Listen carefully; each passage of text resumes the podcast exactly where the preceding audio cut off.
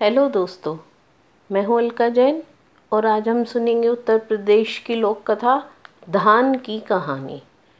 एक बार ब्राह्मण टोला के निवासियों को किसी दूर गाँव से भोजन के लिए निमंत्रण आया। वहाँ के लोग बहुत प्रसन्न हुए और जल्दी जल्दी दौड़कर उस गाँव में पहुँच गए। वहाँ सबने जमकर भोजन का आनंद उठाया, खूब चक्कर खाया।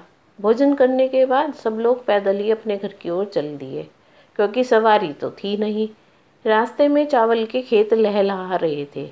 यह देखकर उनमें से किसी से रहा नहीं गया। सबने आव देखा ना ताव और टूट पड़े चावल पर। हाथ से चावल के बाल अलग करते और मुँह में डाल लेते।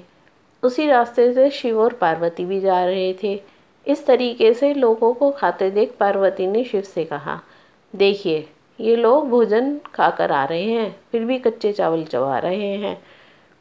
शिवजी ने पार्वती की बात अनसुनी कर दी। पार्वती ने सोचा, मैं ही कुछ करती हूँ।